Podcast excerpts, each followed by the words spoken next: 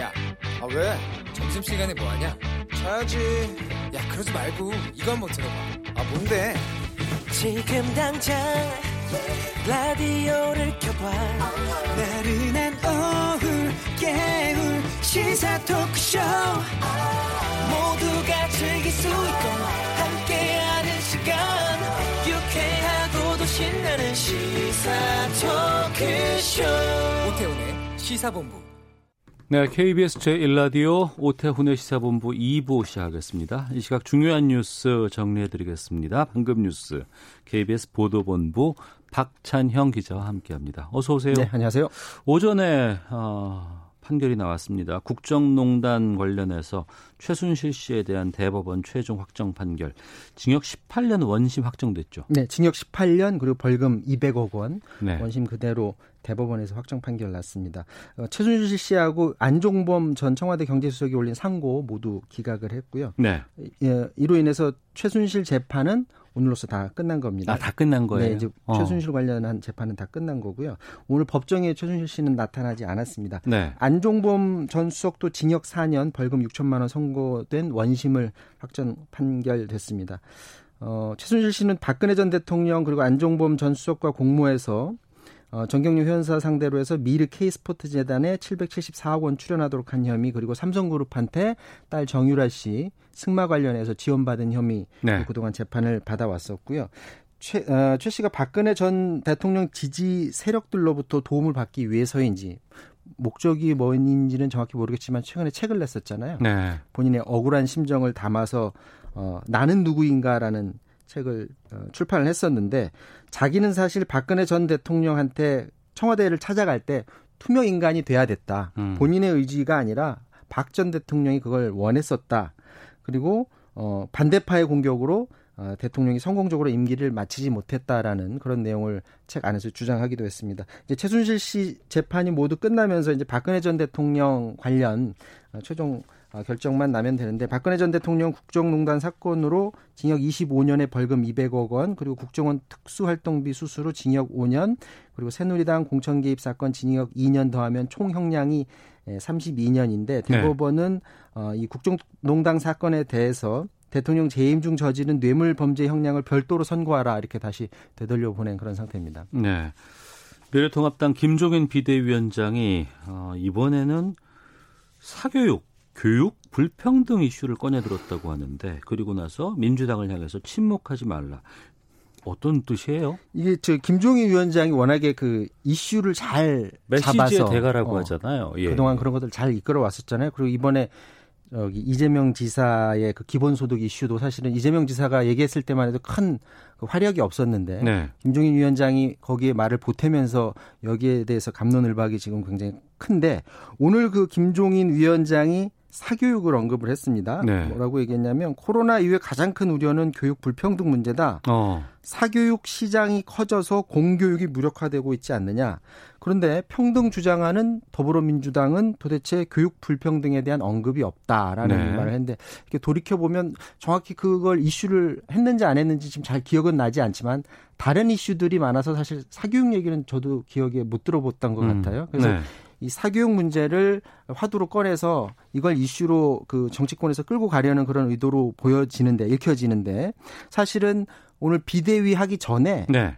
그 몇 시간 전에 언론사와 인터뷰를 또 했더라고요. 네. 거기서도 또 똑같이 사교육 문제를 얘기를 하면서 어. 이 사교육 문제를 반드시 해결하도록 하겠고 네. 미래통합당이 그거를 선두에 나가서 앞에서 그걸 끌고 가겠다라는 식의 말을 했습니다. 앞으로 정치권의 이 문제가 화두가 될지 예. 그 추이는 좀 지켜봐야 될 것 같습니다. 그러니까 첫 번째가 기본소득, 두 번째가 사교육. 네. 이게 지금 던진 의외라고 하기엔 좀 뭐하고 좀 새롭다는 느낌이 좀 들기는 해요. 지금 기본소득은 일단 어. 큰 화두가 됐고요. 예, 예. 사교육 문제가 뒤로 쫓아서 갈지는 이제 지켜봐야 되겠죠. 음, 알겠습니다. 정부가 기업 자산을 매입할 수 있도록 자금을 투입한다. 어떤 내용입니까? 어, 지금 유동성 위기를 겪는 기업들이 많습니다. 네. 일반인들은 잘 알지 못하지만 만기로 돌아오는 돈을 메우지 못하게 되면 뭐 부도가 날 수가 있으니까 융자를 해서 돌려막기를 한다든지 안 되면 이제 가지고 있는 자산을 팔아야 되는데 이게 요즘 같은 상황에서는 자산이 제때 안 팔릴 수가 있거든요. 네, 그렇겠죠. 여력이 되는데도 철칠 수도 없을 것이고. 그렇죠. 여력은 되는데 예. 돌아오는 그 만기를 막지 못해서 그런 위기를 겪을 수 있기 때문에 특수 목적 자산 매입 기구를 만들어서 이곳에서 유동성 위기를 겪는 그런 기업들의 자산을 사들이겠다는 겁니다. 네. 그리고 그 돈은 어디서 나오느냐? 그 캠코하고 사모펀드가 이곳에 자금을 투자하고요. 지원 규모가 한 이조 원, 최소 이조 원 이상이 투입이 되고 캠코는 캠코 채권을 발행해서 이 돈을 메우고요. 정부는 오백억 원 현금 출자를 한다는 그런 예정인데 캠코는 우리 아이엠에프 때를 되돌아보면 네. 그때 부실기업 채권 다 사들여서 부실기업 정리하는 데 앞장섰던 그런 기관이죠. 어. 그러니까 이번 위기에서도 캠코를 활용해서 특히 유동성 위기를 겪는 곳을 좀 지원해 보겠다라는 그런 계획으로 보여집니다. 지원 대상은 대기업, 중소기업, 뭐 중견기업 다 포괄하는데 다만 대기업 같은 경우는 또 이제 대기업에 퍼주기식으로 주는 것 아니냐라는 우려가 나올 수 있기 때문에 네. 본인들이 그냥 자산을 사주지는 않고 재무구조를 개선하려고 노력한다든지 이런 자구 노력이 있어야만 대기업에는 지원이 된다라는 그런 소식이고요. 우리나라 기업들 상황이 어떤지 사실 말로만 힘들다고 하지 잘 모르고 있는데 대출 네. 상황을 통해서 우리가 간접적으로 파악할 수가 있습니다. 지난 일 분기 말에 예금 취급 기간의 그 산업별 대출금 잔액을 보면 천이백오십구조 원. 그래서 전분기 말 대비 오십일조 사천억 원이 증가했다고 합니다. 빚이요? 대출이요, 대출. 대출? 그렇죠. 네. 돈을 빌려서 어. 그거로 이제 운영을 하는 거예요. 주도 한 칠십몇 퍼센트 정도는 운영자금으로 쓰인다고 하는데 네. 이 증가율이 어느 정도냐? 십점사 퍼센트. 어, 늘어난 규모만 보면 글로벌 금융위기 이후에 가장 큰 폭으로 음. 대출이 늘었다라는 겁니다. 다만 아이엠에프 때처럼 기업들이 막 유동성 위기를 크게 겪는 그런 상황은 아니지만 어쨌거나 수치상으로 봤을 때는 지난번 금융위기 이후에 네. 어떤 대출을 원하는 기업들이 많다는 얘기죠. 그렇기 때문에 어, 만약 경기 침체가 계속이 되고 실물 경제 부분이 자칫하다가는 금융위기로도 전이가 될 수 있기 때문에 그러기 전에 미리 막자라는 차원에서 이번 대책이 나온 것으로 보여집니다. 알겠습니다. 자, 어, 코로나십구 신규 확진 짧게 좀 말씀해 주시죠. 지금 그 오늘 신규 확진자 사십오 명 나왔고요. 국내 감염이 사십 명인데 모두 수도권에서 나왔습니다. 며칠째 계속 말씀을 드렸는데 지금 가장 큰 문제가 그 방문 판매 업체 리치웨이인데 네. 이 리치웨이발 누적 확진자가 오늘 오전 현재 백육 명으로 늘어났고요. 아이고, 예.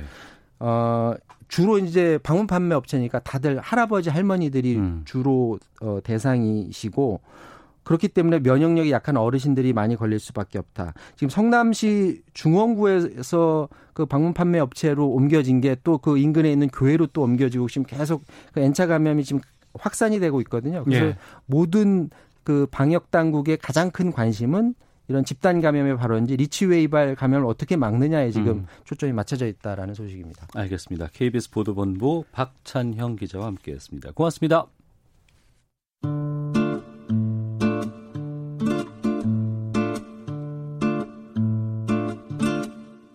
오태훈의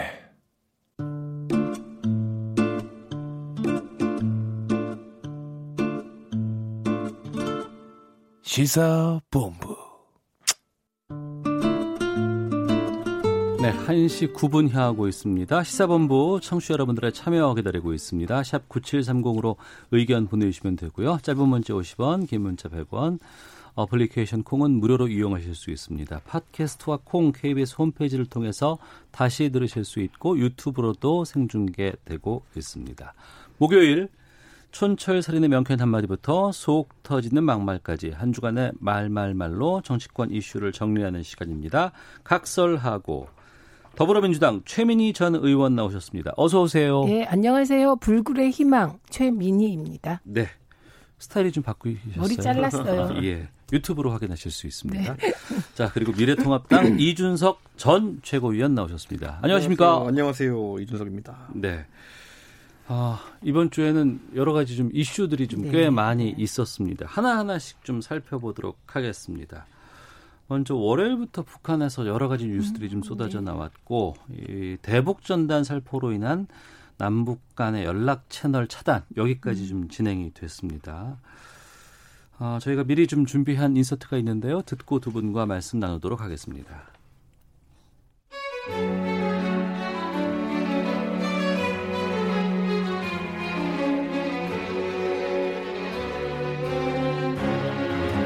남북 간 긴장을 조성하고 접경 지역 주민의 생명과 안전에 대한 위험을 초래하는 등 공익을 침해했다고 판단하였습니다. 이 인근에 있는 주민들께서는 이런 대북전단 살포에 대해서 매우 불안해하세요. 심리적으로. 그래서 이런 일이 반복되는 건 바람직하지 않다는 거고, 자, 근데 본질은 뭐냐? 대북전단 살포의 문제가 아니라 본질적인 것은 어, 남북 간 군사적 신뢰를 어떻게 유지해 갈 거냐, 긴장을 네. 조성하는 불필요한 일들을 서로 어떻게 안 할 것이냐, 이게 더 본질이라고 생각합니다. 지난 삼 년간 계속된 문재인 정부의 불종적 대북 유화 정책과 국제 공조에 역행한 일방적인 대북 협력은 대단원의 막을 내렸다는 것을 의미합니다. 미래통합당은 국민과 함께 다음과 같이 문재인 정부에게 촉구합니다. 하나, 문재인 대통령은 국민들에게 실패한 대북 정책에 대해서 사과하고 안보 라인을 전면 교체해야 됩니다. 네. 통일부 여상기 대변인의 목소리, 이어서 최강시사에 출연했던 홍익표 의원, 더불어민주당, 그리고 방금 들으신 목소리는 미래통합당 박진 의원의 목소리였습니다. 정부는 일단 탈북자 단체들의 대북전단 살포 금지하도록 하고 또 검찰에 고발을 했습니다. 어, 그리고 뭐 여러 가지 전단을 살포하는 걸 금지하는 법안들 또 낸다고 하고요. 여기에 대해서 두 분의 입장을 좀 듣도록 하겠습니다. 먼저 이준석 전 최고께서 말씀해 주시죠. 저는 이게 사실 김여정의 이제 발언에서부터 이게 시작된 것인데 네. 이렇게까지 반응할 일이었나에 대해 가지고는 그게 음. 이제 가장 주 요점일 것 같습니다. 예를 들어 정부가 네. 전단지 살포가 만약에 어, 안보에 위협이 된다 이런 판단이라든지 이런 게 있었다면 사전적으로 이런 것들을 서서히 추진했을 수도 있고요. 네. 어 그리고 뭐 지금 이렇게 김여정의 발화가 있은 뒤에도 설득하는 과정을 거칠 수 있었는데 음. 이례적으로 신속하거든요. 아 신속한 게 이례적이다. 그렇죠. 예, 예. 그리고 그러다 보니까 이게 너무 굴종적 아니냐라는 인식을 하는 분들이 있는 것이고 항상 음. 무슨 일은 뭘 했다 안 했다보다도 그걸 어떻게 처리하느냐의 과정도 중요한 것인데 네. 언뜻 봐서는 뭐 단체들을 고발하고 등록 취소하려고 한다 단계까지 가는 것은 오히려 거꾸로 협조를 좀 구해야 되는 단계가 있어야 되지 않았나 이분들한테. 네. 예를 들어 뭐 과거에 하태경 의원 같은 경우에는 대북 전단 살포의 유효성에 대해 가지고 한번 지적한 적이 있었어요. 네. 그 당시에 이제 새누리당 의원으로서 한 것이지만은 나름 합리적이었던 것이 하태경 의원이 물리학과 출신이에요. 그러다 음. 보니까 기상도를 들고 나오더라고요. 예, 기상도를 예. 들고 나와가지고 어. 우리나라는 그 시기에 이제 편서풍이 불고 있는데 네. 그걸 강화도나 아니면 이런데 연천 이런 데 날리면은 음. 이 우리나라 땅에 떨어지는데 왜 자꾸 이런 걸 하느냐. 네. 그러니까 좀 더 방식을 좀 더 유효한 것으로 하고 실제적으로 효과가 없는 것이다. 뭐 네, 이렇게. 그렇죠. 그러니까 그런 식의 어떤 지적을 오히려 그 당시 어. 여당 의원이면서도 했는데 예. 저는 그렇게 좀 접근하는 게 낫지 않았겠느냐라는 생각하고. 실제로 접경지 주민들의 불안이라는 것도 어느 정도 존재하는 것이거든요. 네. 그러다 보니까 이분들이 풍선 날리러 갔을 때 주민들이 할 거면 배 타고 나가서 저기 위에서 날려라 이렇게 하는 것처럼 실제 그분들의 목소리가 좀 더 어, 주 요소가 됐었어야 되는데 네. 계속 제가 얘기하는 것처럼 김여정의 발화 때문에 신속하게 움직인 것 같은 모양새가 됐습니다. 어. 이건 앞으로 정부에서 좀 신경을 써야 될 부분이 아닌가 싶습니다. 예, 최민희 의원님. 그 우리 정부는 대북 전단에 대해서 일관된 대응을 해왔습니다. 그거는 민주정부든 보수정부든 똑같았어요. 음. 이게 시작은 김여정 발언이 시작이 아니고요. 네. 대북 전단 살포 계획이 발표되면서 김여정이 반응하게 된 것이죠. 그래서 선언은 분명하고. 이천십이 년 시월 십구 일 엠비 때입니다. 이때 북한 민주연합인가? 이 민추위에서 전단 계획을 발표했습니다. 그러자 북한이 즉시 조선중앙통신을 통해서 만약에 대북 삐라가 살포되면 즉시 서부 전선에 경고 없는 무자비한 군사적 타격을 실행하겠다고 엄포를 놨어요. 네. 그러니까 정부가 신속히 대응해서 음. 그 그러면 이 말하자면 군사적 타격을 실행하겠다는 거에 대해서 엠비 정부가 정말 신속히 대응해서 어떻게 했냐? 군과 경찰을 행사장 진입 도로에 배치해서 원천 차단했습니다. 네. 이때 민주당 쪽은 이거 비난하지 않았어요. 어. 왜냐하면 그건 정부가 당연히 할 일이라고. 지금 바뀐 건 미래통합당과 언론입니다. 그래서 정부가 이천십이 년 어, 북한 민추위에 어, 전단 살포를 원천 차단한 다음에 어, 이천십이 년 시월 이십사일 날 중앙일보가 이런 사설을 씁니다. 공개적 대북 풍선 날리기는 부적절하다. 음. 예, 이런 얘기를 씁니다. 그래서 저는 이 문제를 가지고 지금 미래통합당 박진 의원이 왜 저러는지 모르겠어요. 네. 엠비 정부 때도 똑같이 했어요. 음. 그리고 그 똑같이 하는 거 굴종이라고 얘기한 적 없어요. 민주당은. 그리고 이게 이천팔 년에도 있었습니다. 그때 보수신문에 이런 칼럼이 실렸습니다. 제목은 대북비라 잃는 게 많다 이거예요. 네. 그래서 가랑비에 옷 젖고 개미 구멍이 큰 독을 무너뜨린다. 그래서 가랑비 그다음에 개미 구멍이 대북 전단 살포라는 거예요. 큰 독은 한반도 평화라는 거예요. 그래서 인터넷 시대에 어울리지 않은 원시적 방법이다. 효과도 없다. 그리고 거기서 뿌리면 북한에 전달되냐 이런 기사까지 나와요. 그러니까 저는 이 대북 전단 문제에 대해서는 보수건 민주정부건 똑같았다는 거예요. 대응이. 정부의 대응은. 네. 똑같았습니다. 엠비 정부도 똑같이 대응했어요. 예. 그런데 왜 미래통합당과 보수 언론이 엠비 정부가 똑같이 대응했을 때는 서포트해주고 문재인 정부가 엠비 정부와 똑같이 대응하는데 그러면 왜 굴종이라고 비난하냐. 음. 그래서 제발 평화 문제는 정쟁화하지 말자. 네. 이런 제안을 드립니다. 방금 예. 최민희 의원님이 이제 지적하신 것 중에 보면 공개적 대북 풍선 날리기는 자제해야 된다라는 보수 측의 목소리가 실제로 있었고 네. 그게 아까 신문 사설도 있고 아까 하태경 의원이 말한 분점도 음. 그거였던 게 네. 자, 대북 심리전이라는 것이 그분들의 목표이고 실제로 북한을 해방시키기 위해서 하는 행동이라고 하면은 실효성이 제일 중요한 것인데 네. 첫째로는 그게 낙하하는 지점이 무동력이기 때문에 낙하하는 지점이 예측이 불가능하기 때문에 대부분 우리 땅에 떨어진다는 문제가 하나가 첫 번째 지적됐었고요. 음. 두 번째는 공개적으로 이런 행사를 하는 이유.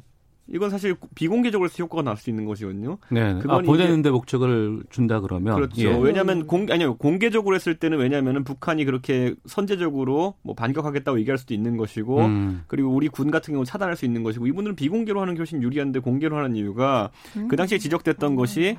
그 후원금이나 이런 것들을 모으는 데 있어가지고 그런 것을 공표하고 하는 것이 중요하기 때문이 아니냐. 예. 그에 비해서 실효성은 좀 떨어진다라는 지적을 보수 측에서 원래 했던 게 맞아요. 어. 그렇기 때문에 제가 지적하고 싶은 게 그런 우려는 보수나 진보에서 가진 촉들이 있을 겁니다. 네. 다만 제가 말했듯이 보수 쪽에 지적했던 건 실효성 첫째. 그리고 두 번째는 의도에 있어가지고 실질적인 심리전 효과보다는 후원을 모으려고 하는 것이 아니냐는 일각의 지적이 있었는데 그런 것처럼 지적하는 것과 달리 이제 이 문재인 정부에서는 아예 법으로서 법의 해석을 달리해서 금지하는 것을 지금 목표로 하고 있거든요. 예. 예를 들어 뭐 남북 교류협력법이 위반된다.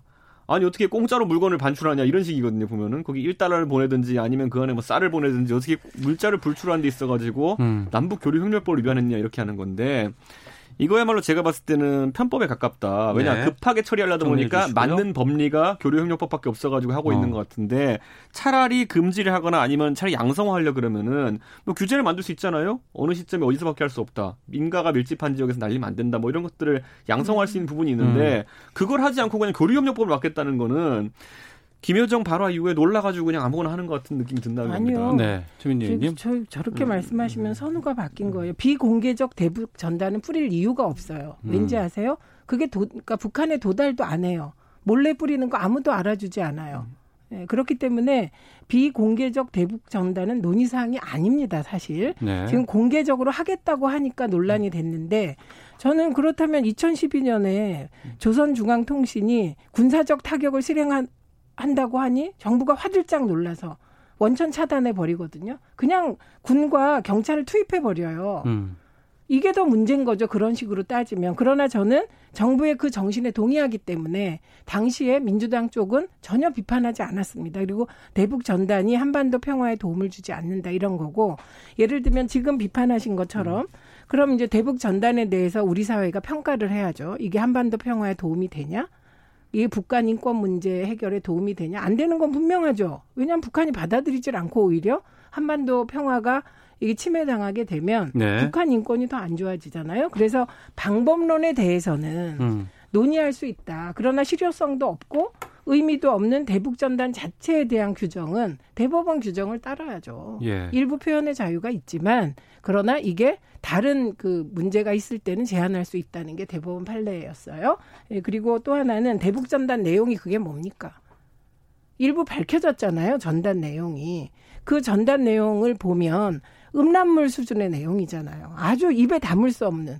그게 무슨 효과가 있겠습니까? 그러니까 저는 그 이 부분에 대해서는 이번에 여야가 정쟁화하기보다는 네. 예를 들면 방법론 제시한 거 좋다고 생각해요. 남북교류협력법이 아니라 음. 다른 방법도 우리가 생각해보자. 그거는 뭐 반대할 이유가 없어요. 그러니까 그 부분에 대해서 각자 이제 제언도 해주시고 마무리를 좀 해주셔야 되니까 일 분씩 시간 드리겠습니다. 네. 그러니까 최 의원님 이천십이 년에 이제 특수한 상황 속에서 엠비 정부가 마가산 사건 언급하시는데 그 직전에 있었던 일이 뭐냐면 연평도 포격 사건입니다. 그렇기 때문에 우리 국민에 대한 위해 가능성이 어느 때보다 높았던 시기이기 때문에 음. 그런 판단을 한 것이고 박근혜 정부 이후엔 아까 말했던 것처럼 여당 의원인 하태경 의원이 지적했던 것처럼 실효성 위주로 접근한다든지 다만 이제 표현의 자유라는 측면을 강하게 인식해가지고 그거 네. 자체를 금지하는 것 자체는 굉장히 좀 우려스러운 조치였다 음. 이렇게 봤고 다만 예상되는 북한의 도발에 따라가지고 접경지 주민들이 위해를 당할 것을 우려해서 그런 점을 네. 제어하는 정도였지 표현의 자유 측면에서는 최대한 보장해야 된다는 이야기를 했었거든요. 그러니까 예, 저는 이십 초로 마무리해 주시고요. 그 정도의 관점에서 봤을 때 저는 지금 문재인 정부의 반응도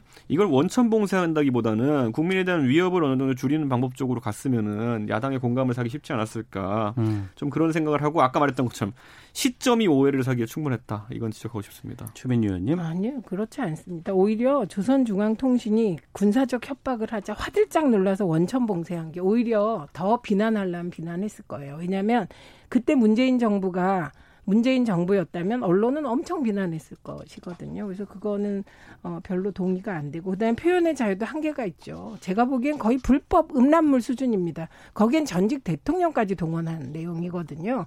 이런 부분에 대해서 왜 그 관련 재단이 가만히 있는지 전 알 길이 없어요. 거의 정말 그 박근혜 전 대통령을 패러디했다는 그 잠과 관련된 문제로 대한민국 엄청 시끄러웠거든요. 네. 그런데 지금 이 불법 음란물은 그거보다 훨씬 더 심한 모욕이 담겨 있습니다. 그래서 내용도 나왔습니다. 별로고 예. 어, 이런 부분에 대해서는 대북전단 문제에 대해서 근본적으로 여야가 논의해달라. 음. 이거 정치 공세화하거나 정쟁화하지 말아라. 그리고 미래통합당 정부 때도 더 심하게 대응했다. 네. 이 말씀 드립니다. 알겠습니다. 자, 이어서 다음 주제로 좀 가보도록 하겠습니다. 이 대북전단 또 북한 관련해서는 계속해서 좀 얘기를 나눌 수도 있을 것 같은데요. 다룰 게 좀 많아서. 기본소득이 또 이번 주 내내 정치권을 뜨겁게 달구고 있습니다. 뭐 미래통합당 김종인 비대위원장이 주도를 하고 있고 또 잠룡 대선 주자들까지도 이 기본소득에 대해서 얘기를 나누고 있습니다. 왜 이 기본소득이 나온 것인지 어떻게 보고 계시는지 전반적으로 좀 말씀 듣겠습니다. 최민희 의원께서 먼저 말씀해 주시죠. 우선 저는 기본소득 논의가 되는 건 아마도 그 민주당 입장에선 굉장히 긍정적일 겁니다. 네. 왜냐하면 그동안에는 미래통합당은 선별복지, 그다음에 민주당과 정의당 이쪽은 보편적 복지 이렇게 대립을 해왔잖아요. 네. 근데 기본소득이라는 건 한마디로 보편적 복지예요. 예, 예. 모두에게 주는 겁니다. 그래서 음. 제가 안철수 전 대표께 말씀드리고 싶은 거는 한국형 기본소득 없습니다. 그거 아마 한국적 민주주의에서 따온 것 같은데 한국적 민주주의는 독재였습니다. 유신 독재. 그런 거 쫓아가시면 안 되고. 그래서 보편적 복지이기 때문에 여기에 차등을 주면 보편적 복지가 아닌 거죠. 그럼 기본소득이 아니라는 거죠? 예, 것이고. 아니죠. 그러니까 예. 공부를 좀 더 하시는 게 좋겠다 싶고요.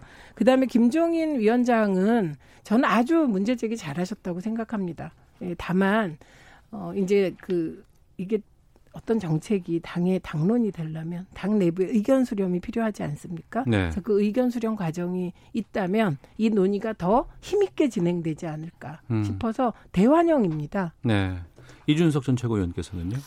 결국 저는 정책에 있어가지고 그 큰 이슈 화두를 미래통합당 측에서 먼저 뭐 제기했다라는 음. 것에 대해서 상당히 평가할 만한 지점이다 이렇게 보는 네. 것이 지금 뭐 선거에 진 다음에 뭐 보수층 일각에서는 뭐 부정선거론부터 시작해서 여러 가지 다른 어떤 정치적인 이슈를 띄우려고 하지만은 음. 정작 당은 중심을 잡고 경제 이슈, 민생 이슈로 돌입하겠다라는 의지를 보이는 것이거든요. 네. 그렇기 때문에 저는 어, 방향성에서 미래통합당으로서는 이득을 봤다 이런 생각을 하고요. 다만 당내 주자들 같은 경우에는 반발을 이제 하고 있습니다. 저는 이 반발이 사실 그렇게 강하게 밀어붙일 것이라고 생각하지는 않는 것이 예. 실제로 보수 정당에서 어떤 아젠다를 띄우는 것 자체에 성공한 사례가 지난 몇 년간 없었습니다. 아, 띄우는 것 자체도 없었다. 그렇죠. 예. 지금까지는 뭐 아젠다를 띄우려고 그래도 음. 뭐 항상 기억나실 겁니다. 뭐 나경원 원내대표나 황교안 대표 시절에는 그냥 정부에 대한 투쟁 메시지. 네. 하루 정도 지나면은 소멸될 정도의 투쟁 메시지들이 계속 주류를 이뤘거든요. 근데 지금은 논쟁이 가능한 사안이지 않습니까? 음. 그렇기 때문에 이거는 굉장히 큰 변화로 보이는 것이고 지금 반대하는 분들도 예측 가능한 범위의 반대를 지금 하고 있습니다. 예, 미래 세대에 뭐 돈을 끌어다가 지금 하는 것이다. 뭐 네. 재원 문제, 흔히 복지 논쟁에서 나오는 것들 이상의 어떤 방향 경쟁은 안 되고 있기 때문에 저는 뭐 반대보다는 이걸 추진하는 추동력 자체가 훨씬 더 강해질 것이다 이런 생각을 하고 김종인 비대위원장이 이걸 추진하는 이유는 자 이천십이 년에도 이제 무상급식 이천십일 년 십이 년 무상급식 논란이 터졌을 때 네. 항상 얘기하지만 A가 뭘 하겠다 해서 A라고 나왔을 때 하지 않겠다는 A-로 선거를 이길 수는 없습니다. 음. 네. A를 하겠다와 B를 하겠다가 경쟁하는 상황은 그나마 이제 정당끼리 뭔가 논쟁을 해볼 만한 상황인데 네. A를 하겠다와 A-를 하겠다, A를 하지 않겠다 A-가 붙으면은 이건 무조건 불리합니다. A-가. 어. 네. 그렇기 때문에 기본소득이라는 담론도 재난지원금이 그랬던 것처럼 재난지원금이 선거 직전에 이제 논쟁이 되자마자 한다 안 한다라고 하니까 미래통합당이 안 한다 쪽에서 불리한 위치로 갔던 것이고 급하게 한다로 틀었던 것이거든요. 네, 네. 어떤 그 기본소득 같은 경우에도 굳이 지금 안 한다 포지션을 우리 잡을 필요는 없다. 어. 그래서 한다고 해서 우리식 아까 뭐 한국식 얘기가 나왔지만은 그래도 조금 실정에 맞는 형태의 기본소득을 먼저 내세우는 것이 지형 선점에 유리하지 않겠느냐. 이런 정치적 판단이 있는 것 같습니다. 네, 그런 상황에서 잠, 잠시만요. 기본소득에 대해서 두 분 다 공감의 의견을 주시고 계시는데 이재명 안, 뭐 박원순 안, 뭐 여러 가지 다양한 안들이 있어요. 어떻게 아닙니다. 가는 것들이 바람직할지에 대해서 말씀. 박원순 시장은 기본소득에 지금 반대하고 계신 거예요. 반대고 이제 고용보험 위주로 가야 네, 된다는 그러니까 입장이라는 거죠. 이건 무슨 예. 얘기냐면 기본소득을 시행할 거면 음. 저, 지금 이제 저 음. 말씀은 기본소득을 뭐 어떻게 조정해 보자는 액수를 줄이자는 의미밖에 안 되는 거예요. 만약에 일부를 주자 그건 기본소득이 아니라니까요. 아, 예, 예. 기본소득의 핵심 보편성이에요. 음. 그러니까 이 부분을 분명히 해야 돼요. 그런데 이제 기본소득을 하게 되면 지금 이제 차차 상위 계층까지 지원하는 복지 혜택이 있는데 그 복지 혜택 어떻게 할 거냐. 중복이 되는 것도 있고. 네, 그럼 예. 이런 문제가 복잡하다는 거예요. 그래서 박원순 시장은 지금 기본소득 도입에 사실상 반대하면서 음. 그거보단 전국민 고용보험을 먼저 하자 이렇게 말씀하시는 거기 때문에 네. 저는 지금까지 나온 얘기 중에 가장 의미 있는 토론이 될 주제는 전국민 고용보험이냐 아니면 기본소득이냐, 기본소득이냐. 요거라고 봅니다. 어. 그리고 나머지 기본소득인데 일부를 하자 이런 말씀은 말이 안 되는 말씀들을 하는 거라니까요. 음, 기본소득의 개념에는 일부라는 게 없다. 네, 일부가 없습니다. 기본소득은 음. 모두에게 주는 개념입니다. 아, 네. 알겠습니다. 이준석 최고위원께서 기본소득이 아까 최민희 의원님 말씀하신 그 개념 자체는 과거부터 경제학과 경제학자들이 특히 우파적 사상을 가진 경제학자들이 많이 주장해왔던 보편적 어떤 복지의 안이거든요. 그런데 이제 그 안에서는 사실 그대로 철학을 받아들이자면은 작은 정부로도 녹아 있습니다. 음. 무슨 말이냐면 정부의 복잡한 복지 수급 체계나 분류 체계를 일원화하자는 취지에서 된 것이기 때문에 네. 저는 이걸 오히려 단순히 기존의 복지 시도를 유지하면서 거기에 얹어가지고 기본소득을 지급하는 주장으로 가자는 것 자체도 아주 순수한 기본소득 주장은 될 수 없다라는 생각을 갖고 있기 때문에. 저는 오히려 이제 최민희 의원님 말씀하신 것처럼 네. 여기서 칸막이 나눠가지고 칠십 퍼센트 주고 삼십 퍼센트 주지 말자 이런 것은 오히려 논쟁적 소지가 있겠지만은 어. 반대로 기본 기존 복지 체제에 대한 구조 조정 제가 저희가 그냥 아무 연구 없이 그냥 단순히 떠오른 것만 해도 기본소득제가 일정한 수준 이상으로 되면은 당장 사회에서 조정되어야 될 복지 제도가 기초생활수급자 제도 이것도 어느 정도 조정이 필요할 겁니다. 네. 그리고 저 이제 고용보험 제도 뭐 사실 이 두 가지는 지금 각각 금액이 십삼조, 십사조 이런 되거든요. 네. 합치면 그 이십칠조 이렇게 되는 금액인데 이 금액들은 사실 중복되는 제도기 때문에 조정이 필요할 수 있습니다. 그러니까 음. 이런 영역을 놓고 제 생각엔 치열하게 여야가 다투는 음. 모양새가 되면은 기본소득의 네. 논쟁이 좀 뭐 재미라는 표현이 있을지 모르 될지 모르겠지만은 흥미로운 그런 논쟁이 될 것이다. 음. 다만 예전에 흔히 있었던 것처럼 주는 대상자를 갖고 표를 상정해가지고 각 정당이 싸우기 시작한다. 네. 아, 그거는 굉장히 또, 어, 무의미라고 하기는 그렇겠지만은 이기적인 논쟁이 될 수 있다. 저는 그러니까 그렇게 판단합니다. 의미 있는 논쟁이 되려면 저렇게 돼야 되고요. 그런데 홍준표 전 대표가 기본소득의 본질이 사회주의 배급제라고 말하잖아요. 근데 예. 이게 왜 그러냐면 우파가 주장하는 기본소득 개념이 있었고 그다음에 이게 오히려 좌파 경제학자들이 기본소득 개념을 주장할 때 음. 일부 사회주의적 경제학자들이 있었습니다. 사실. 음. 네. 그렇기 때문에 홍준표 전 대표가 이런 비난을 할 수 있는 근거가 사실 있어요. 음. 그래서 좌파에서 얘기했던 그런 기본소득 개념 맞습니다. 거의 그 소위 필요에 따라 생활비를 지급해 주자 이런 논, 논의에서 출발한 거 맞거든요. 근데 어쨌든 확실한 건 그러니까 전국민 고용보험과 기본소득이 동시에 갈 수 있느냐. 네. 충돌 지점이 분명히 있고 음. 현재 복지제도와 기본소득이 그냥 갈 수 있느냐 얹어서 이것 또한 불합리한 부분이 있을 테니 이제 여야가 진짜 본격적인 의미 있는 논쟁 네. 해주시면 좋을 것 같습니다. 건설적인 논쟁이 좀 많아질 네, 수 있겠군요. 네. 알겠습니다. 어, 전단 관련해서 의견 각기 다른 것 두 개 소개해드리고 어, 헤드라인 뉴스 듣고 또 돌아오도록 하겠습니다. 사삼팔구 님은 전단지 살포 무엇보다 해당 지역에 살고 있는 주민들의 불안을 생각해야 하지 않을까요? 전단지 살포해서는 안 됩니다라는 의견이었고 일구이칠 님께서는 김여정의 말 한마디 때문에 우리나라에서 이런 논란이 있다는 것 자체가 씁쓸합니다. 오해사기 충분한 시점입니다. 라는 의견 주셨습니다. 헤드라인 뉴스 듣고 기상청 교통정보 확인하고 오겠습니다.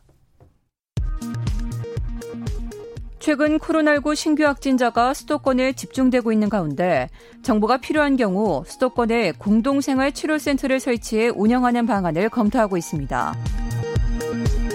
박병석 국회의장과 민주당 김태년, 통합당 주호영 원내대표가 오늘 오전 원구성 협상을 위해 만났지만 결론을 내지 못했습니다. 더불어민주당 김태년 원내대표가 상법과 공정거래법, 금융그룹 감독법 등 이른바 공정경제 삼 법을 이십일 대 국회에서 처리하겠다고 밝혔습니다. 통합당 김종인 비대위원장이 기본소득에 이어 사 차 산업혁명에 대응하기 위한 데이터청 논의 띄우기에 나섰습니다.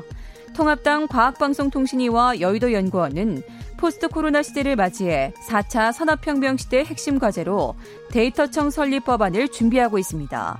지금까지 헤드라인 뉴스 정원나였습니다. 이어서 기상청의 송소진 씨 연결합니다.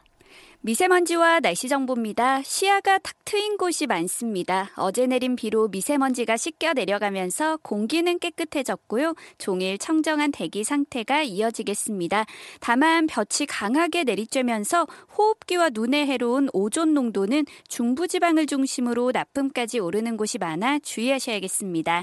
한편 오늘도 삼십 도를 웃돌며 덥겠습니다. 예상 낮 기온이 영월 삼십사 도, 서울 삼십이 도, 대구 삼십일 도, 일 도, 대전, 광주 삼십 도까지 오르겠고요. 어제보다 습도가 조금 높아지면서 후덥지근하게 느껴지는 곳이 많겠습니다. 하늘에는 가끔 구름이 많이 끼겠고 남부 내륙 지역은 오후에서 밤 사이에 소나기가 오는 곳이 있겠습니다. 현재 서울의 기온은 이십구 점 육 도입니다. 미세먼지와 날씨 정보였습니다. 이어서 이 시각 교통 상황을 케이비에스 교통정보센터 김은아 씨가 전해드립니다. 네, 평소처럼 지하철 타러 갔다가 당황한 분들 많으실 텐데요. 서울 지하철 사 호선 상계역 근처에서 열차 두 대가 추돌해 노원역과 당고개역 구간 열차 운행이 전면 중단됐습니다. 현재 운행이 중단된 구간에선 셔틀버스 일곱 대가 운행 중이니까 참고하시고요. 나머지 구간인 오이도와 노원역 구간은 지연 운행되고 있습니다. 이 시각 고속도로 상황, 경부고속도로 서울 쪽은 양재와 서초 사이 오 차로에 버스가 고장으로 서 있어 정체되고 있고요. 이전으로도 서울 방향은 신갈분기점 부근에서 작업 중이라 수원 부근부터 오 킬로미터 구간이 막히고 있습니다. 남부권으로 가면 대구 포항고속도로 포항 방향 와촌터널 부근 이, 삼 차로에서 작업 중이라 사 킬로미터 지나기 어렵습니다. 케이비에스 교통정보센터였습니다.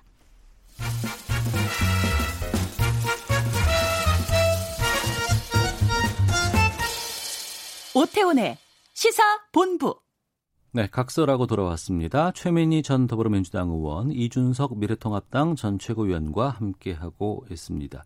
국회 개원됐습니다. 하지만 상임위원 구성 월요일이 법정 시한이었습니다만 지키지 못했고 아마도 이 내일 정도가 마지노선이 아닐까 얘기들 나오고 있습니다. 법사위가 가장 큰 문제인 것 같고 있고 여러 가지 묘수들이 나오고도 있습니다만 딱히 결론은 지금 양 당 간에 합의가 이루어지진 않고 있는 상황입니다. 이준석 최고께 내일쯤 결론 날까요? 어떻게 보세요? 저는 뭐 민주당이 어느 정도까지 양보의 지점이 나오느냐에 달리지 않을까. 왜냐하면 네. 결국엔 백팔십 석의 의석을 가지고 뭔가 강행 처리를 할 수 있는 지금 요건을 가진 좀 그쪽이기 때문에 네.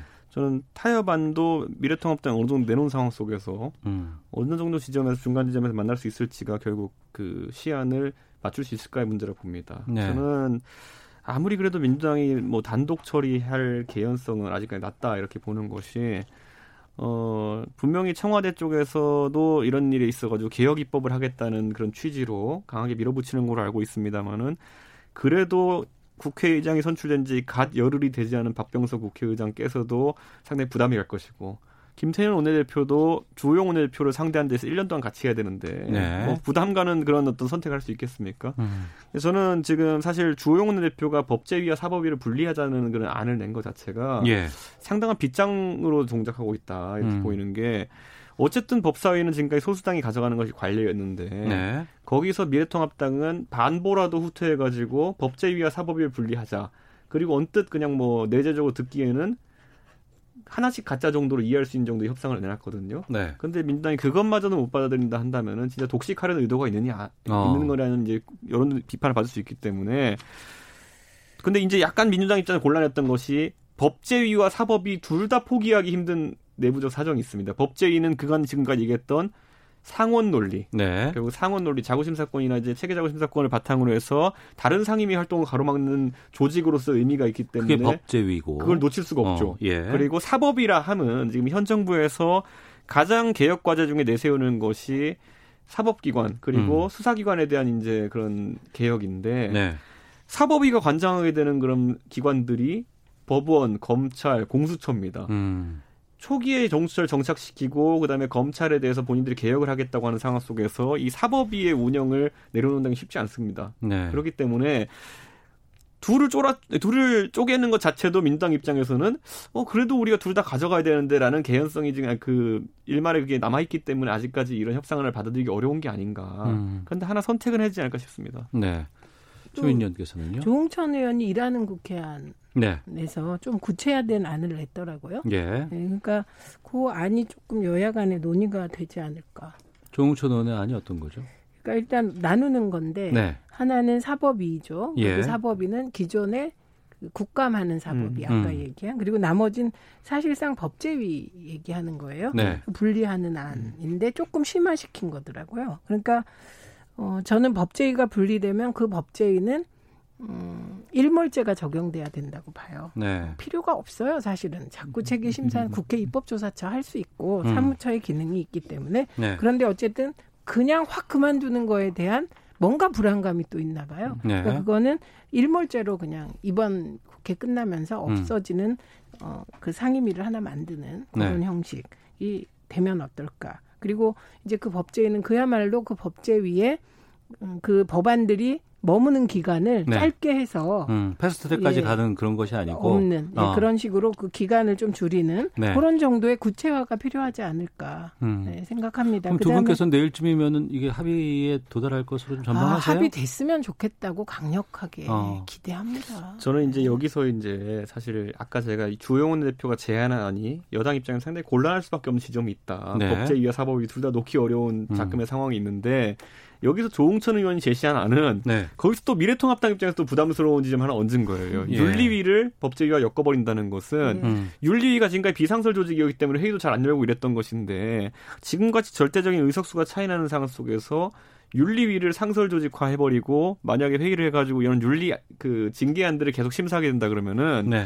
이거는 사실 의석이 적은 그 정당 입장에서 부담이 갈 수밖에 없는 겁니다. 어떤 어. 식의 뭐 물론 제명 처분은 나중에 전체 인원의 삼분의 이가 동의해야 되기 때문에 빈번하게 일어나기 어렵지만은 결국 어떤 국회 내 충돌 상황이나 이런 것들에 대해 가지고 윤리위가 계속 판단을 내린다는 것 이건 부담 가는 것이기 때문에 예. 서로 이제 이 협상안을 만드는 과정 중에서 어. 상대에게 부담스러운 걸 하나씩 끼얹는 겁니다. 여기서 그 고민들을 저희가 인터뷰를 좀 준비를 한 게 있거든요. 인서트를 제가 깜빡 잊고 아, 못 들어봤어요. 좀 듣고 말씀 나누겠습니다. 예.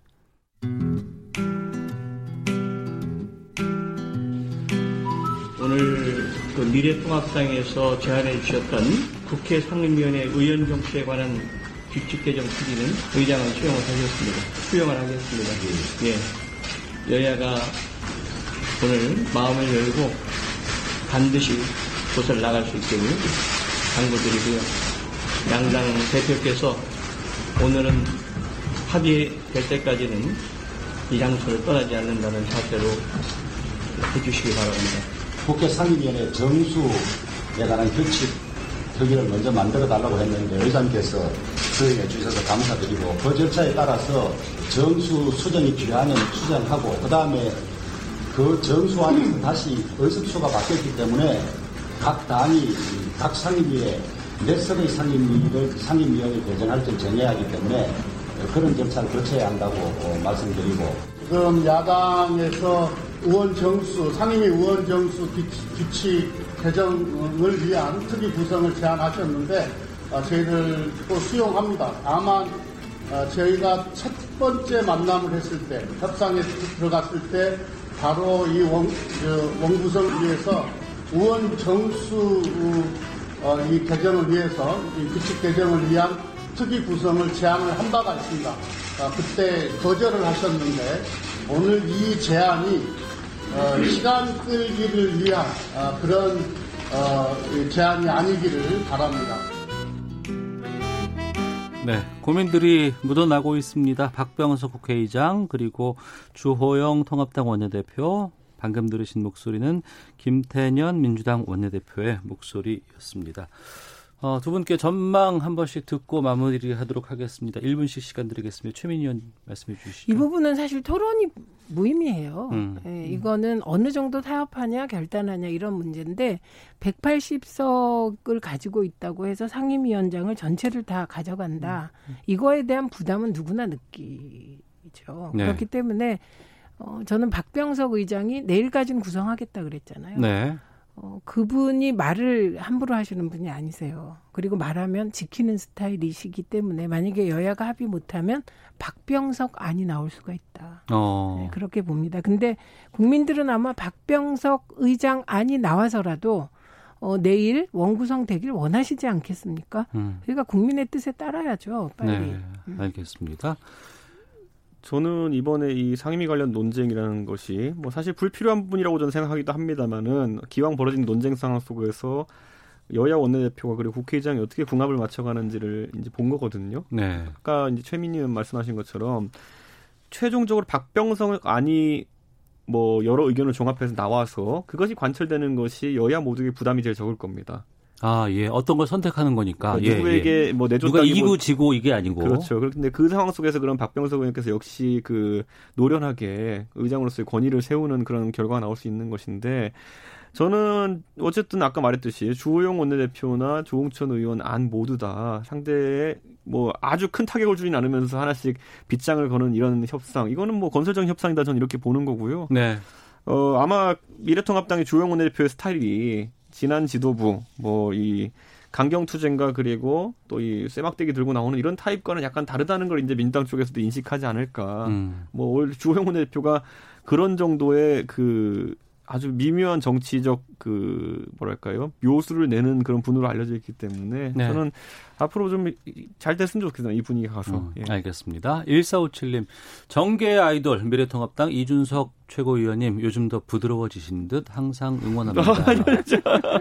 여유당님은 네. 최민희 의원님 팬입니다. 새로 머리 하시니 젊어 보이네요. 라고 웃음 표시 주셨습니다. 각서라고 마치겠습니다. 두 분 오늘 말씀 고맙습니다. 네, 고맙습니다. 감사합니다. 오태훈의 시사본부는 여러분의 소중한 의견을 기다립니다. 짧은 문자 오십 원, 긴 문자 백 원의 정보 이용료가 되는 샵 구칠삼공, 우물정 구칠삼공 번으로 문자 보내주십시오. 케이비에스 라디오 앱 콩은 무료입니다. 케이비에스 라디오 오태훈의 시사본부. 지금 여러분은 대한민국 라디오 유일의 점심 시사 프로그램을 듣고 계십니다. 네, 사회에 존재하는 다양한 이슈에 대해서 가감없이 생각을 표현하는 시간입니다. 김선영의 세상의 모든 리뷰. 김선영 문화평론가와 함께합니다. 어서 오세요. 안녕하세요. 예, 오늘은 코로나 시대, 우리 문화생활이 어떻게 달라질까.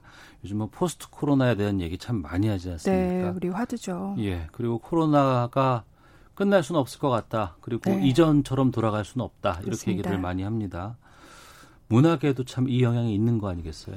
가장 큰 변화를 겪은 분야 중 하나라고 생각을 해요. 네. 일단 저만 해도 집에 있는, 집에서 이제 콘텐츠를 즐기는 시간이 굉장히 늘어났었는데, 네. 얼마 전에 보니까 이제 문체부에서 이제 한 통계를 그 발표를 했는데, 전년 대비 그 상반기 온라인 문화 활동을 하는 시간이 예. 두 배 가까이 증가를 했대요. 온라인 문화 활동이 뭐가 있을까요? 그러니까 우리가 온라인으로 이제 영화를 보고, 예. 뭐 웹툰을 보고, 음. 게임을 하고. 그거 안 되는 네. 거 아니에요? 컴퓨터 앞에 있으면 안 되는 거 아니에요? 밖으로 나가야지.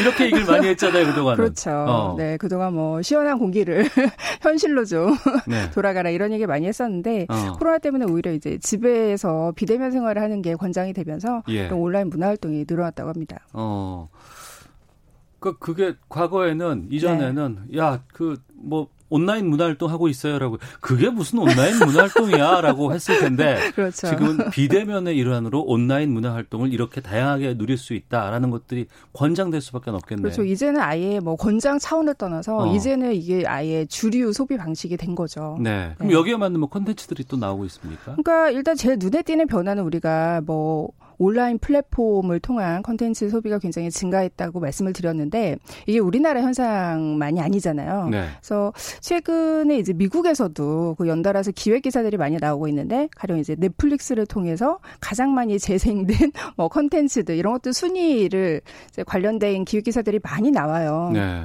그만큼 많은 사람들이 이제 온라인을 통해서 우리가 콘텐츠를 즐기고 있다라는 것을 알 수가 있고 음. 그 제가 얼마 전에 본 되게 인상적인 기사는 타임지에서 네. 넷플릭스를 통해 볼 수 있는 한국 드라마 탑 텐을 소개를 한 적이 있었거든요. 타임지에서요? 네. 오, 그러니까 그래요? 지금 전, 그러니까 넷플릭스를 통해 전 세계 시청자들이 즐기고 있는 콘텐츠 순위에도 네. 한국 콘텐츠들이 굉장히 높은 순위에 올라 있어요. 그러니까 넷플릭스 안에도 한류가 존재한다는 얘기 아니겠어요? 그렇습니다. 어. 넷플릭스를 통해서 오히려 더 증폭이 되고 있는 거죠. 예. 그래서 뭐 사랑의 불시착이라든지, 어. 뭐 킹덤이라든지, 예. 뭐 동백꽃 같은 드라마들이 음. 어, 지금 글로벌 시청자들에게 굉장히 큰 인기를 얻고 있고요. 네. 그 타임지의 기사 같은 경우 봉준호 감독의 굉장히 유명한 그 오스카 수상 소감이 있잖아요. 예, 예. 우리가 일 인치 자막의 어떤 장벽만 극복할 수 있으며 더 아, 많은 예, 영화를 예. 즐길 수 있다. 예. 그러니까 이거를 인용을 하면서 아. 한국 드라마를 소개를 한 거죠. 아, 그렇군요. 하지만 네. 온라인으로만 문화 생활을 향유하고 이 속에서만 머물 수는 없는 거 아니겠습니까? 물론 이제 그쪽으로 많은 그 트렌드가 간다고 해서 네. 뭐 투자도 그쪽으로 많이 갈 것이고 네. 거기에 특화된 문화 활동들이 만들어지는 거 바람직할 수는 있지만 네네. 그렇다고 해서 여기 전적으로만 의존할 수는 없는 것 아니겠어요? 그렇죠. 저 같은 경우도 이제 좀 우려를 많이 하고 있는 게 문화 같은 경우 우리가 단순한 소비재가 아니라 네. 수용자와의 교감이 굉장히 필수적인 영역이기 때문에 음. 그래서 요즘 문학에서 나오는 말들이 뭐 비대면 활동과 대면 활동을 어떻게 조화를 시킬 것인가 이런 얘기가 되게 많이 나오고 있어요. 그게 어우러질 수 있어요? 그러니까 그런 시도들이 이제 실제로 진행이 되고 있는데 네. 최근의 사례를 살펴보면 이제 영화제들 있잖아요. 영화제. 네, 예, 영화제 예. 같은 경우 우리가 뭐 온라인 상영을 할 수는 있지만 음. 기본적으로 지역 지자체와 결합을 해서 그러니까 지역 축제의 성격을 띠고 있기 때문에 우리 대표적으로 부산국제영화제라든가 전주영화제라든가 부천영화제라든가 많이 있잖아요. 그렇죠. 지역민 예. 들이 함께 즐기는 축제잖아요. 예. 그러니까 오프라인 행사가 빠질 수가 없거든요. 음. 그래서 이게 영화제에 고민이 됐어요. 이게 플랫, 그 플랫폼을 온라인으로 옮기더라도 오프라인 행사와 어떻게 조화를 시킬 것인가. 네. 그래서 지난 육 일에 이제 육 일까지 개최됐던 전주국제영화제 같은 경우에 네. 우리가 이제 온라인으로 그 영화제가 개최가 되기는 했지만요. 그러니까 그 전에는 극장으로 가서 표를 사고 온라인으로 그렇죠. 표를 구입해서 네. 극장 안에서 이제 시연을 했었는데 그걸 온라인으로 옮겼고. 그렇죠. 예. 그래서 아무래도 볼 수 있는 영화가 조금 줄어들었고 어. 이제 오프라인을 통해서 선보이는 영화들을 우리가 뭐 오프라인 극장에서도 장기 상영할 길을 마련을 하겠다 했는데 예. 그게 좀 과제로 남아있는 경우고요. 음. 그래서 앞으로 이런 코로나 이후에 국제 영화제들이 어떻게 그 상영 행사를 진행을 할 것인가에 대한 굉장히 많은 어떤 선례를 남기고 과제를 미리 보여준 그런 뭐 이벤트가 국제 영화제 전주 국제 영화제였다고 할 수가 있고. 있고요. 네.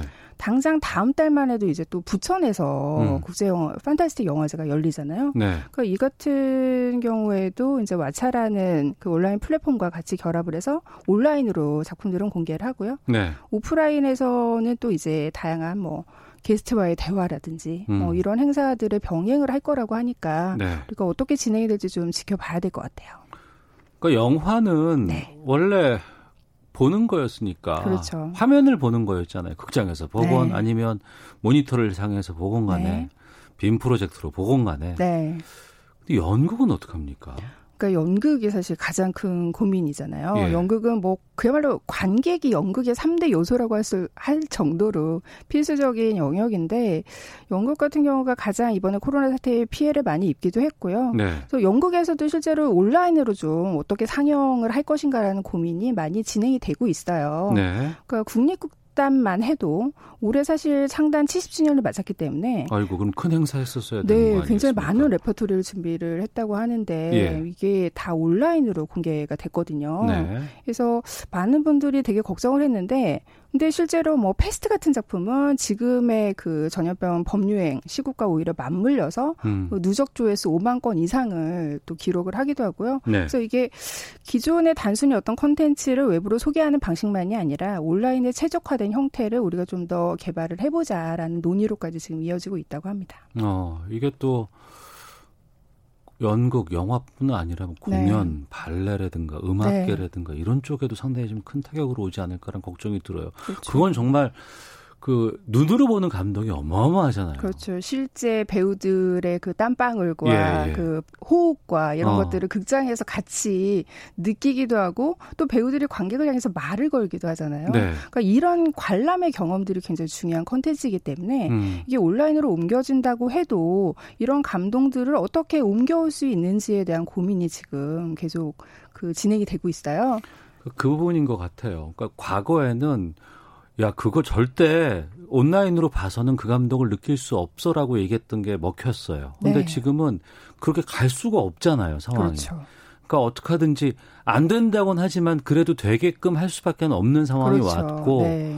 이 코로나십구 상황에서는 그걸 감안하고 감수하고라도 진행을 하나씩 하나씩 해나가야겠다는 생각이 좀 드네요. 그렇습니다. 그리고 연극 같은 경우에는 기본적으로 좀 아날로그 성격이 어쨌든 큰 예. 그런 장르이기 때문에 어. 정부 차원에서도 좀 제도적인 예. 지원이 필요하다라는 생각이 들고요. 음. 지금 문화예술인들이 굉장히 많이 좀 생계의 어려움을 느끼고 있기 때문에 그렇죠. 그 부분에 대해서도 네, 예. 좀 지원이 필요할 것 같습니다. 그러면 네. 이제 코로나 이후의 시대를 대비해서 네. 어떤 것들을 우리가 준비해야 되고 어떤 방향으로 이해를 하고 해나가야 될까요?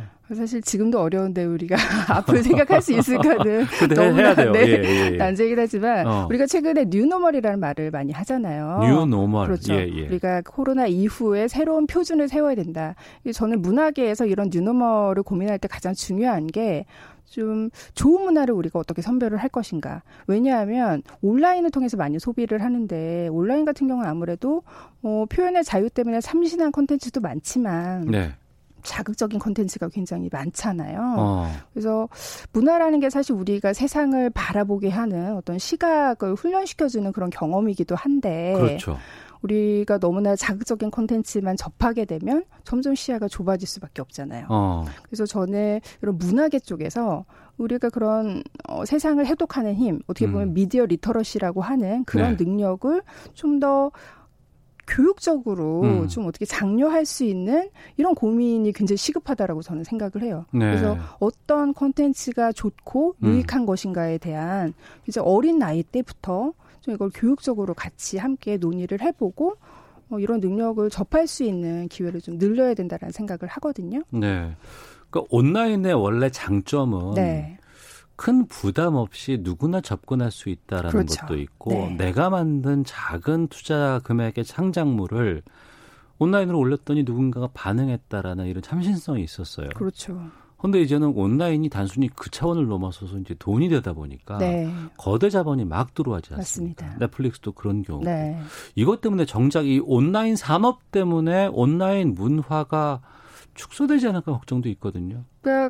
또 하나의 우려점이 바로 그런 지점인데 네. 지금도 사실은 국내 그 문화 콘텐츠 시장은 대규모 자본을 가진 거대 기업들이 좀 독점을 하고 있는 경향이 굉장히 심하잖아요. 네, 네 맞습니다. 근데 이게 온라인 같은 경우 정말 우리가 특정한 플랫폼을 대표적으로 떠올리잖아요. 뭐 음. 유튜브, 넷플릭스, 아마존 네. 예. 이런 기업들이 무지막지한 자본으로 시장을 이미 잠식을 하고 있기 때문에 네. 이게 문화 다양성이라는 측면에서 음. 예전에는 우리가 온라인을 통해서 굉장히 다양한 콘텐츠를 즐길 수 있어서 좋았는데 네. 이게 이런 거대 기업들의 영향력이 점점 커지면서 오히려 다양성이 축소되고 있다. 어, 맞습니다. 네, 이런 문제점이 좀 제기가 되고 있어서요.